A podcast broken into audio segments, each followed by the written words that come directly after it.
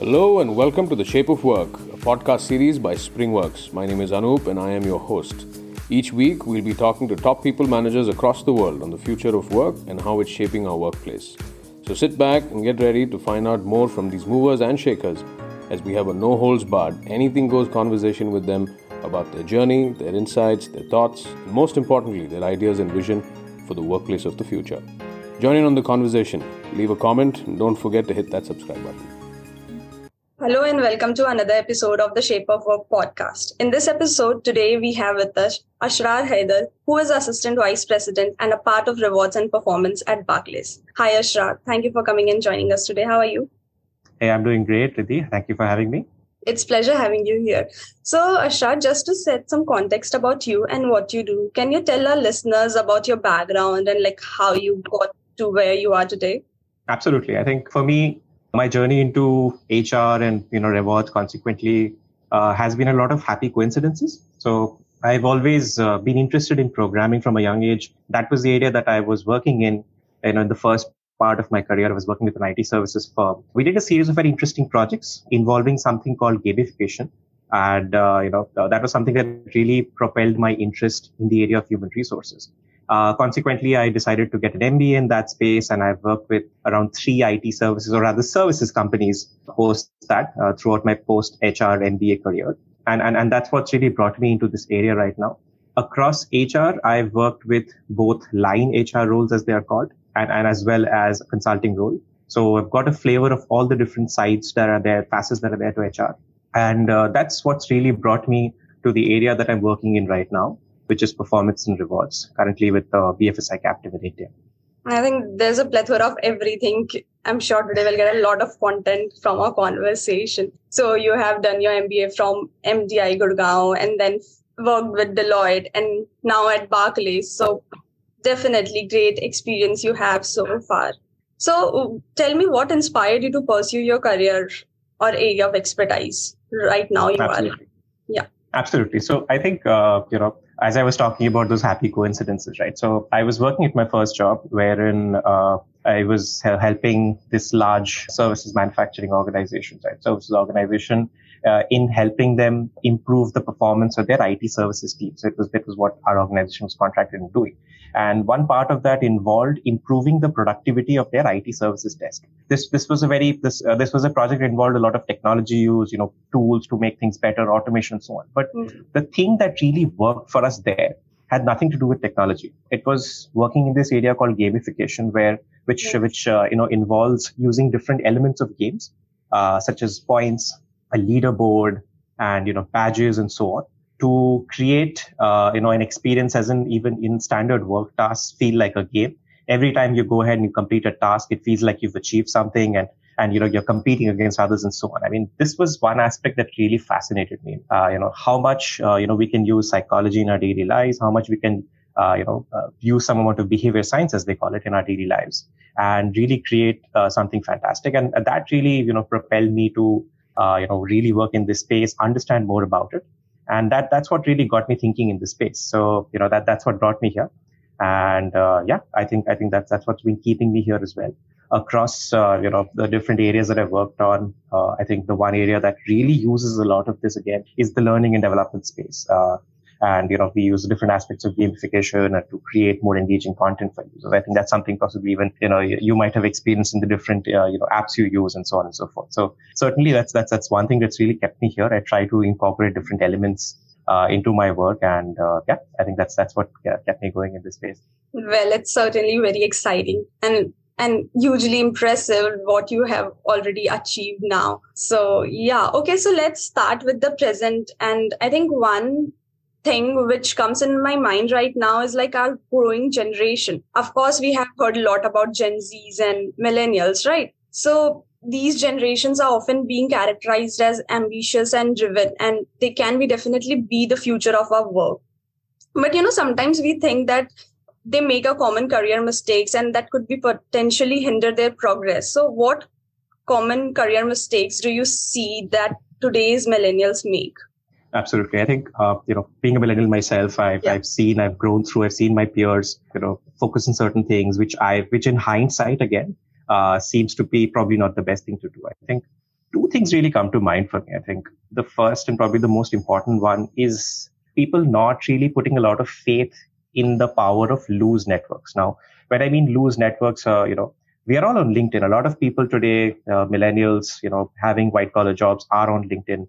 But yeah. uh, that's that's what it all is. Just they're there. They have yeah. a static profile. They're not doing anything more. So, uh, in fact, there was a study uh, that was done a couple of years back, which uh, yeah. again a LinkedIn study itself, which which said that across a five year period, they went ahead and then they looked at how people got jobs and surprisingly, you know, you have much better probability of getting a job from your loose network. And, and by loose network, what I mean is it could be a friend of a friend of a friend, right? A third degree connection than from your direct friends or direct uh, connection. So yeah. embracing this power of the power of the loose network contributing creating your own brand so that you know it, it can't just be you know give me give me more give me more right you've got to hmm. contribute mm-hmm. to the network you've got to go ahead and put yourself out there build a brand for yourself again that's that's something i've seen uh, people who've done this more have really leveraged a lot of uh, you know good goodness out of it rather than people who've just decided to not use it at all yeah Absolutely, and and and you know what? Uh, I think the other thing again, this is something that's slightly more personal to you know what I have seen across uh, different groups, having consulted with a lot of people, uh, you know, having worked with uh, people in, in, different areas, is a common millennial, and possibly even a Gen Z trait that we see is yeah. we tend to chase money over meaningful work especially at the beginning of our careers, right? So, you know, when, when we start off possibly in the first five, ten years of our work, if we go ahead and, you know, over try to over leverage over focus on on money and you know try to look at that as a metric of success. What we end up with at times again maybe not always uh, at times is you know you've, you've got you've got your money you're you're making good money but yeah. you don't find meaning in your work. Or you get stuck at a certain point because the area that you work in is so niche that you're not able to grow. Yeah. So and this is again something that's very common across uh, batches, uh, you know, especially in engineering or in MBA batches. We see that, you know, after a few years, who's making the most money is said to be the most successful. But that's not really the case in the long run when we see. So again, I think that's that's one thing that I know. I I hope uh, you know we don't do much more of. We focus more on the me finding meaning of work and playing the long game. Definitely, we should not run after money and definitely millennials often want to you know just not to run after money but focus more on to advance advance quickly in their career by not by having like maximum skills or by upskilling themselves. And also the Absolutely. another point you have mentioned like networking. So definitely that is also very important. So right right. Absolutely. I think uh, you know of in often trying to you know move to the next possible switch for more money or you know whatever and so on right? I think you know i've seen people who've regretted it six months down the line saying you know what this role wasn't a right fit for me. I don't know why I went for it, but uh, now they are like, you know, how can I boomerang back to my old organization or try to do something different? So, you know, small uh, actions possibly can have very large consequences in the future. Definitely. It's, it's very important to be flexible and adaptable and do as much as more networking they can because job markets and workplace are constantly evolving nowadays. Absolutely. yeah. And in fact, just because you have mentioned networking and nowadays you know technologies are coming into play and i think it's more easier than before to do networking right? So absolutely. yeah so i just i wanted to shifting shift a gears a bit and wanted to ask you like how technology hr technologies has evolved to meet the ever changing priorities of the workplace. Uh, this is actually a pretty interesting question right? Because every day we hear you know, while we look at HR technology, it's not really, you know, one specific area. It's, it's a spectrum, right, that we have. Yeah. So, you know, I personally look at the, the HR technology space or technology space in general as three different buckets. One, you've got the hype-based technology, right? When you hear AI, you hear blockchain. I mean, everyone's talking about it. They're thinking about it, but what are we really doing there, right? We, we, we still, you know, we are hearing ChatGPTs and how there is a company that's come out and, you know, they've built a recruitment tool that uses uh, ChatGPT. It all sounds fascinating. Will that work? Six, 12 months down the line, we don't know yet, right? So it's all too new. Uh, we're just dipping our toes there. And then that's, that's the real area that's getting a lot of spotlight, but maybe not a lot of money right now. Uh, the second space, uh, uh is, is again the, the, the, the sort of technologies or the areas of expertise that have seen that hype go up and go down, right? So, uh, while, while right now AI and let's say blockchain possibly is all the hype, we've we've got technologies that have gone ahead and really proved their mettle, right? And and and you know, it can be something as simple as you know people analytics that we're seeing, right? A lot of companies are doubling down on their people analytics teams. They are focusing on technologies that help these teams do better. So uh, you know, while analytics is just about understanding data and so on, right? We've got uh, tools uh, such as uh, you know which help in doing this. For instance, you've got uh, different tools that help you in org network analysis, right? Helping you understand how people within a team communicate, how is information exchanged, which leaders are doing, you know, uh, managing their teams better. And it's not, it's just not using a certain tool. It's about using that tool, using insights from the tool, gathering the data the right way, and really, you know, uh, creating something that's very powerful for information. Uh, you know, powerful information which we use for insights and so on. Right? So a lot of while while we've got our hype, we've got uh, places that are seeing growth, places that are seeing a lot of interest, and there are some organizations that definitely do this much better, who've invested in the right way, and are really reaping the rewards out of that. And then you've got the third area, which uh, you know I would call it possibly as a hygiene factor area, right? So uh, any organization that possibly has 50 or more people right now need to invest in standard HR tools, right? And, and, and again, depending on the kinds of budgets you have, you might go for a free or a very inexpensive HR tech. Uh, you know, let's say, let's you've got, you look at something like a BambooHR and so on, which is on the cheaper side. Then, of course, you've got your much more enterprise tools, which your SAPs were bringing, your workdays bring in, right? Very standard tools help you across the entire gamut of HR, all the different processes and so on, right? So three different phases and three different areas of adoption across organizations. Hygiene factors, again, great, great for people to have. I think it's absolutely necessary in today's day and age to have. But, you know, the more mature you get, the more use cases you can derive from to move from that absolute hygiene to the second, possibly the second bucket of using, you know, technologies to improve, uh, you know, your areas. I think that's, that's, that's the area that's releasing a lot of growth and a lot of interest as well. Hmm, definitely. As the world evolves, business and employees will need to stay agile and adapt new challenges and opportunities. So yeah, in Absolutely. fact, in fact, just like you talking about challenges and opportunities, and even you also worked in a team, and of course, you have the opportunity to connect with great talent and high performance teams, and must have handled a large employee base. So at some point in time, of course, it's really challenging to manage everything, right? So what challenges have you faced while managing the team? How do you ensure that the team was working effectively?